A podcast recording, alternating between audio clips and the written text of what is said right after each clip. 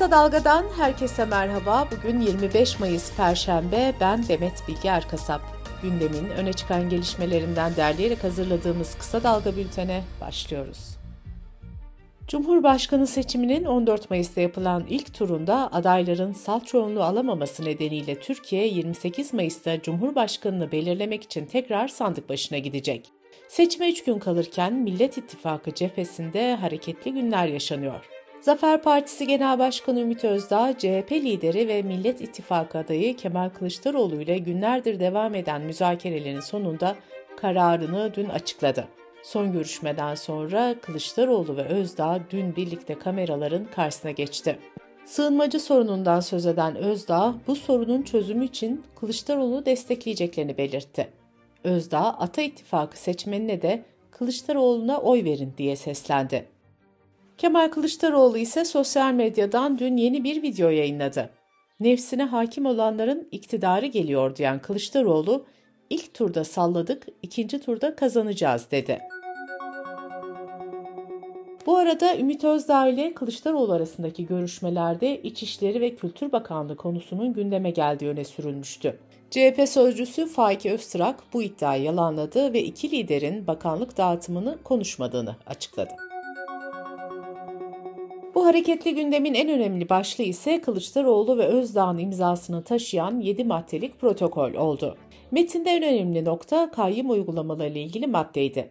Protokolde hali hazırda İçişleri Bakanlığı'nın tasarrufuna bırakılan belediyelere kayyum atanması konusunda iki kriter getiriliyor. Buna göre kayyum ataması için mahalli idari yöneticilerinin terörle bağlantısının hukuki kanıtlarla sabit olması gerekecek ve kayyum uygulamasına yargı kararları çerçevesinde devam edilecek. Protokolde ayrıca terörle müzakere değil, mücadele edilecektir ifadesi yer alıyor. Metindeki dikkat çeken diğer maddeler ise şöyle. 1924 yılında kurulan Milli Üniter Layık Devlet'ten asla taviz verilmeyecektir. Başta Suriyeliler olmak üzere tüm sığınmacılar ve kaçaklar en geç bir yıl içinde ülkelerine geri gönderilecektir. Devlette yapılacak görevlendirmelerde sadakat değil, liyakatin esas alınması sağlanacaktır. Bütün yolsuzluklarla hukuk çerçevesinde çok etkin bir şekilde mücadele edilecektir. Millet İttifakı'nın ortağı İyi Parti lideri Meral Akşener protokolde kendisini rahatsız eden bir madde olmadığını söyledi. Gelecek Partisi'nden ise ilk gün olduğu gibi 6 siyasi parti olarak altına imza attığımız her belgenin arkasındayız açıklaması geldi. Ümit Özdağ'ın Kılıçdaroğlu'na destek vereceğini açıklamasının ardından AKP'den de peş peşe tepkiler geldi. AKP sözcüsü Ömer Çelik, bu açıklama Kılıçdaroğlu açısından siyasi iflastır dedi. AKP Genel Başkan Yardımcısı Mehmet Özhaseki ise Özdağ'a tepki gösterdi. Özhaseki, bunların milliyetçilikleri kırmızı plaka kadar, koltukları kadar diye konuştu. Bu arada Ata İttifakı'nın diğer ortağı Sinan Oğan da Cumhur İttifakı'na destek vermişti. Cumhurbaşkanı ve Cumhur İttifakı adayı Recep Tayyip Erdoğan da sosyal medyadan depremzedelere yönelik mesajlar paylaştı. Deprem bölgesinde 910 bin aşkın çadırla 117 bin konteyner kurulduğunu belirten Erdoğan, Hatay Defne Devlet Hastanesi'nin de 57 gün içinde hizmete sunulduğunu belirtti. Erdoğan dün Ankara'da yaptığı konuşmada ise 28 Mayıs'ta rakibimiz asla CHP Genel Başkanı değildir. Bizim en büyük rakibimiz rehavettir, nasıl olsa kazandık demektir ifadesini kullandı. İkinci tur seçimleri öncesinde ünlü sanatçılar vatandaşlara sandığa sarıl çağrısı yaptı. Haluk Bilginer, Mehmet Günsur, Vahide Perçin, Ece Uslu ve Sinan Tuzcu gibi isimlerin yer aldığı videoda yurttaşlardan pazar günü sandığa gitmeleri istendi. Bu videonun yanı sıra aralarında hak savunucuları, yazarlar, sanatçılar ve akademisyenlerin bulunduğu 581 isimde ortak açıklama yaparak 28 Mayıs'ta oy ver, gitsin, bu karanlık bitsin dedi. Yüksek Seçim Kurulu Cumhurbaşkanı seçiminin ikinci turunda seçmenlerin oy kullanırken dikkat etmesi gereken noktaları açıkladı. Pazar günü oy verme işlemi sabah 8'de başlayacak, akşam 5'te sona erecek. Saat 5'te sandık başında bekleyen varsa sandık kurulu başkanı bunları saydıktan ve kimliklerini aldıktan sonra oy kullanmalarına izin verecek. Saat 5'ten sonra gelen seçmen oy kullanamayacak. Kimli olmayan seçmen de oy kullanamayacak. Seçimde tek pusula ve tek zarf olacak. Pusulada Recep Tayyip Erdoğan ve Kemal Kılıçdaroğlu'nun adı ve fotoğrafı olacak. Seçmen tercih ya da evet yazan mührü istediği adayın isminin olduğu alana basacak. Gündemin son maddesi olarak seçim dışında bir haber daha paylaşalım. Muğla'nın Bodrum ilçesinde taş ocağının genişletilmesi için verilen çet gerekli değildir kararının yürütmesi durduruldu. Mahkemenin kararında ocağın genişlemesinin zeytinliklere zarar vereceğine dikkat çekildi. Kısa Dalga Bülten'de sırada ekonomi haberleri var.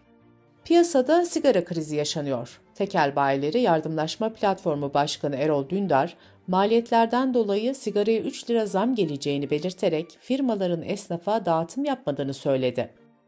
Sigara firmalarının esnafla vatandaşı karşı karşıya getirdiğini belirten TESK Başkanı Bendevi Palandöken ise durumu rekabet kuruluna taşıdı ve yaptırım uygulanmasını istedi.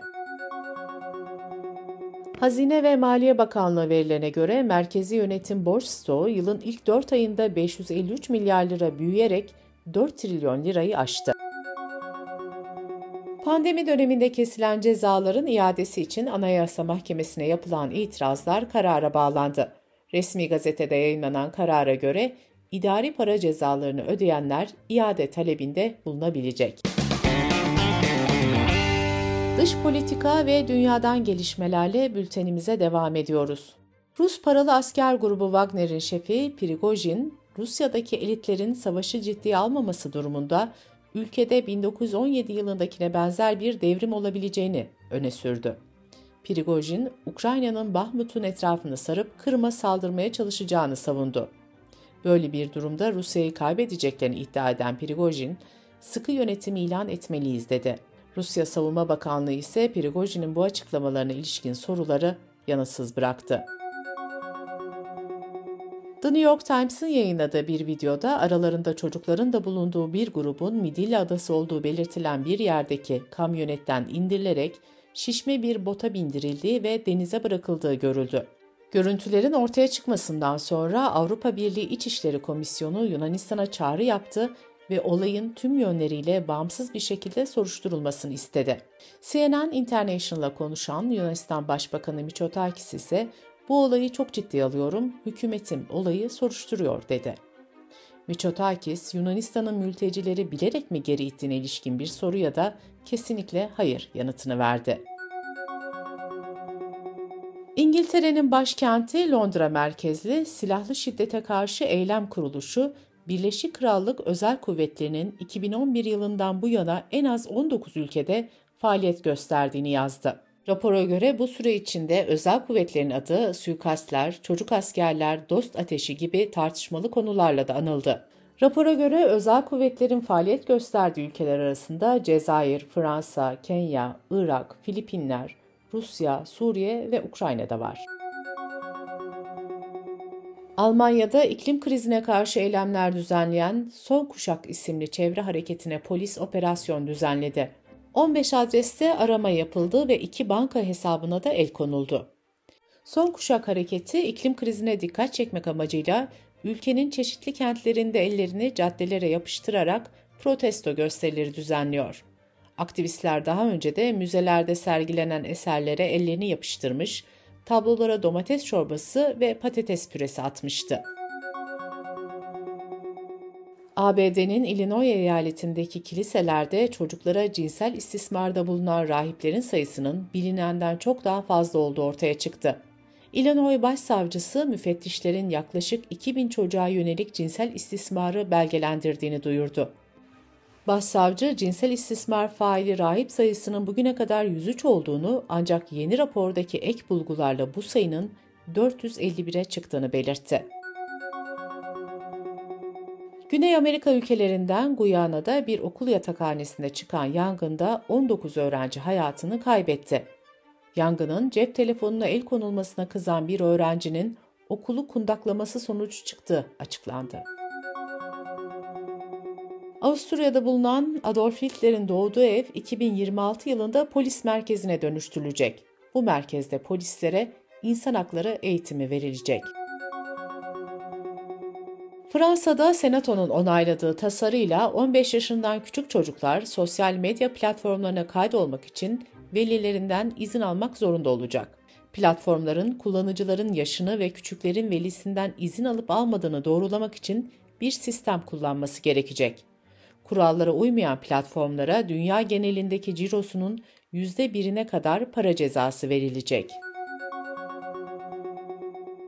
Dünya Meteoroloji Örgütü tarafından yayınlanan raporda aşırı hava, iklim ve su kaynaklı olayların 1970 ila 2021 arasında bildirilen 11.778 afete neden olduğu belirtildi.